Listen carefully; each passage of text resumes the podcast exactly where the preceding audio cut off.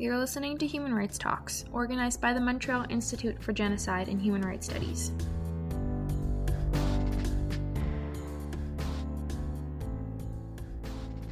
Thank you very much for being here today. Uh, my name is Marie Lamensch. I'm the project coordinator at the Montreal Institute for Human Rights Studies at Concordia University. Today, I'm absolutely delighted to host Alexandra Matviichuk. She is a Ukrainian human rights lawyer and the director of the Center for Civil Liberties, which was awarded the uh, 2022 Nobel Peace Prize. Uh, thank you so much for being here today.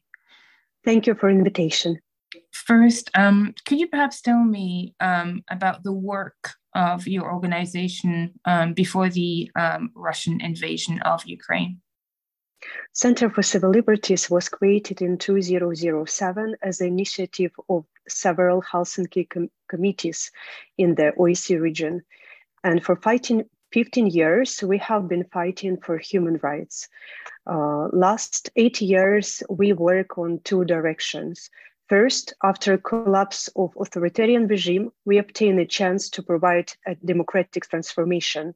So Center for Civil Liberties uh, provided essential input to, of reforming police, judiciary sphere, security service, prosecutor office, and parallel, because in order to stop us on this way of democratic transition, Russia started war with occupation of Crimea and part of Luhansk and Donetsk region. Eight years ago, we all these years have been documenting war crimes, uh, which Russia committed on the occupied territories. Okay, great work. And um, when when when the war started, when the invasion started, how did you switch to something else? Why did you decide to continue, and how did you change your operations to adapt to the invasion? Uh, when the large-scale invasion started, uh, we understood that we will face with enormous amount of crimes because it's large-scale invasion which is going on on four direction parallel, and Russia uses the war crimes as the methods of warfare. And we, uh, from the first days of this uh, invasion, uh, observed how Russian troops deliberately destroy civilian objects like residential buildings, schools, hospitals, how they attack evacuation corridors and humanitarian initiatives. And uh, from the first days, we start to record the cases of murder and abduction and uh, of civilian in occupied territories. That's why uh, we united our efforts with several dozens of human rights organizations, mostly of them are regional one, into one tribunal for Putin initiative uh, we built all Ukrainian network of local documentators, and we use the same methodology and working together for the current moment, only for the eight months of Russian large-scale aggression, we have in our database uh, 24,000 episodes of war crimes. 24,000, it's a huge amount, but it's only a tip of iceberg. And so your team investigated mass graves um, in Izium, and how did how did the crimes? When did you realize that the crimes were kind of systematic in nature, um, and um, how, how how did you proceed from then on? Um, because we work together with other human rights organizations in, in our network, uh, there is a regional team who is responsible for each oblast we are able to see the general picture of the country and in each oblast which become the, the object of attack from russia. And that's why we clearly see the patterns the trends and can clearly assert that uh, these war crimes are systematic and large scale because we observe the same tactics in different regions, not only in Kiev region, which was liberated in April uh, this year, but we see the same in Kharkiv, in Donetsk, in Luhansk, in Zaporizhia, in Mykolaiv, in Kherson, and other oblasts of Ukraine. And we can prove it with the fact which we gathered together in, in, and kept in our database. And we, uh, we collect this evidence in order to hold Putin, uh, Lukashenko, uh, and other senior political leadership and high military command, as well as people who committed these crimes by their own hands, uh, accountable. We collect this evidence that in future we can bring them to the courts. So once once you um, how do you work as a team and what kind of tools do you have? And I mean, you work with partners and then on the ground, how do you work as a team? we uh, use different methods how to collect evidence. Uh, as other organization, we, we collect uh, and analyze open sources and provide verification on Berkeley protocol. But because we build this all Ukrainian network, we are able to collect a lot of information from the ground uh, immediately after some incidents uh, happened. Uh, we uh, do mobile groups visit to the liberation territories. We send, we organize visits um, uh, after mm-hmm. incidents if something happened, and that's why we have uh, in our database a lot of unique information. It's our own photos, videos, it's uh, testimonies of victims and witness, which were uh, gathered by our documentators. Also, we received um, information on secure channels from people who, who, who stay on the occupied territories. And like sooner or later, we will get more information when these territories will be liberated. And how, I mean, you're a human rights lawyer and you've worked in this field for a very long time. How do you hope that perhaps the own work that you're doing with, with will not only influence the Ukrainian justice system, but the larger international justice system? Are you seeing something new on the ground? I, I'm sure that we need to change our approach to war crime justice. Uh, all this horrible situation with Russian atrocities, uh, which we now face in Ukraine, is a result of total impunity which Russia enjoyed for decades. Because Russian troops committed war crimes in Chechnya, in Moldova, in Georgia, in Mali, in Syria, in Libya, and they have never been punished for this. And they started to believe they can do whatever they wanted. So, first, we must break the circle of impunity. We must hold Russian war criminals accountable. But also, we need to change the the justice strategy, how to do it, and elaborate this justice strategy, which has to be complex because now we face with accountability gap.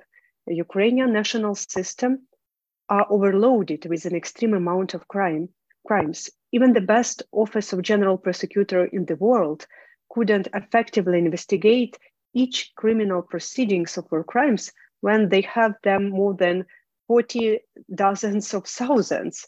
It's impossible to do during the war. But we can, can't reload this task to the International Criminal Court because, as you know, International Criminal Court, they will limit investigation only to several select cases.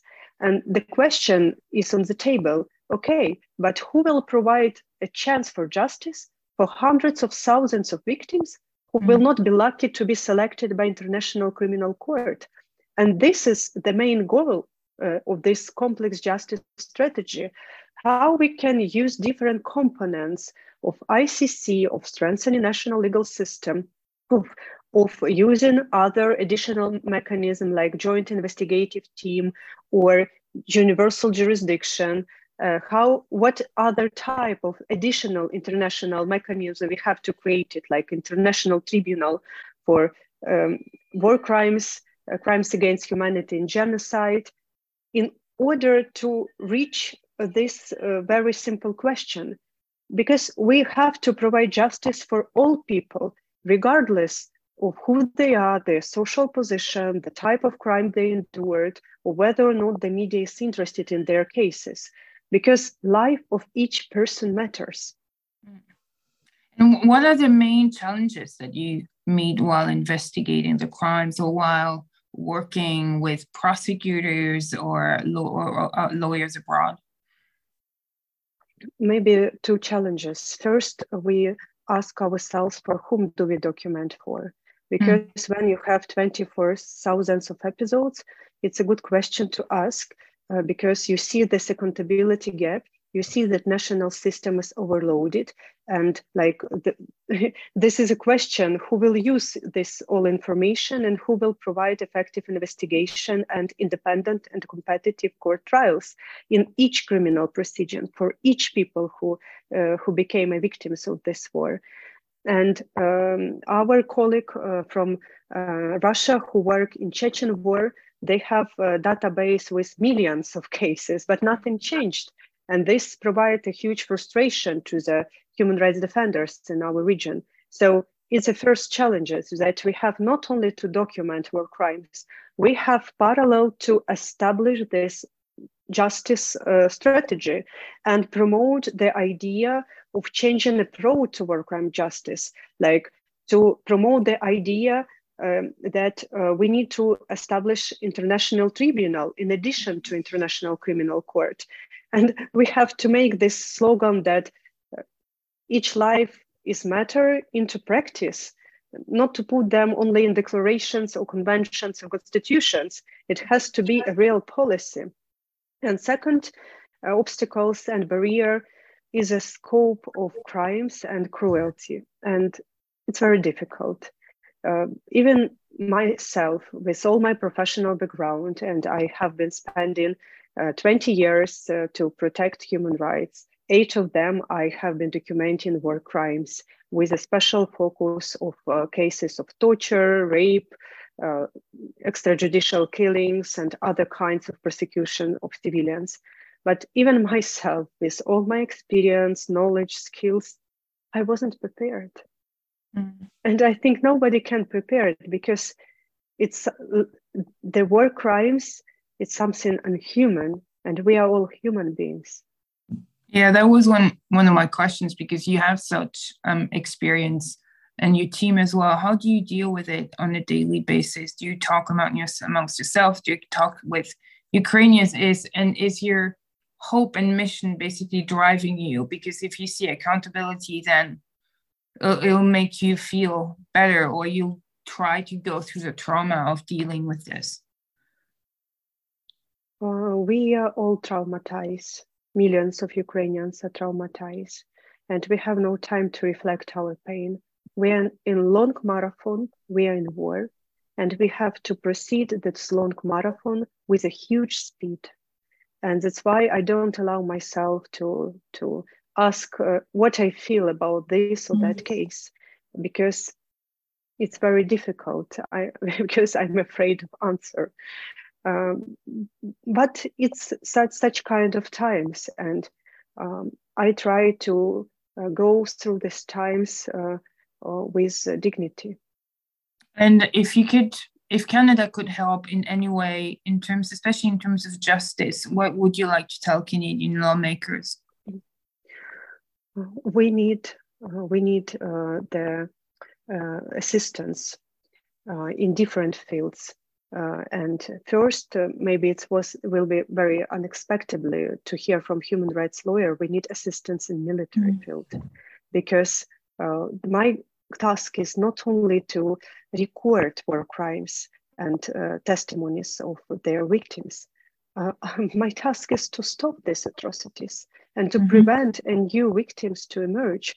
And this is a very urgent question and I, am as a human rights lawyer, have no legal tool for current moment to do it because Russia ignore international humanitarian law, Russia ignore decision of international organizations. Like just remember uh, when when Russian troops were withdrawn from Kiev region and international journalists came to Bucha, Motyzhyn, Vorzel, Borodyanka, uh, saw these mass graves on their own eyes, saw these torture chambers, spoke with people, and numerous articles in different languages appeared, and civilized world was shocked by the level of cruelty. What Putin did, Putin provided a medal to the army unit who was in Bucha, just to show once again that you can do whatever you wanted. Mm-hmm. So uh, that's why uh, I clearly state that Russian killed unarmed, and we have to liberate Ukrainian territories. Uh, we will never left Ukrainian people for torture and death.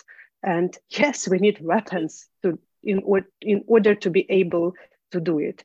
Uh, but parallel, this war has a value dimension. And Putin tried to convince the whole world that rule of law and democracy are fake values because they are not protected during the war. And in order to win this value dimension, we have to show the clear results of justice, that justice is possible, even delay in time, and even the period of temporal law disorder uh, is not um, cross that fact that rule of law is essential and democracy is functioning. So we need justice, and uh, Canada can help us a lot with it because we need qualified working hands on the ground to work with us on the and to, to, uh, to secure evidence, uh, to collect testimonies, uh, because national um, law enforcement bodies are overloaded, as I told before. Uh, we need uh, Canada's voice uh, in to to support the idea of creation of international tribunal of war crimes, crimes against humanity, and genocide. like we need Canada's integration of complex justice strategy. And this is essential not only for Ukrainians. Uh, we, we will create a precedent which will change the world, which mm-hmm. will provide a, a, chance for justice for victims in other wars and conflicts. I certainly hope that this will be a wake up call, certainly. So Alexandra, thank you so much for meeting with me today, and thank you for so much for for talking about your experience and for doing all the great work that you're doing. Um, we'll make sure that you're heard in Canada as well.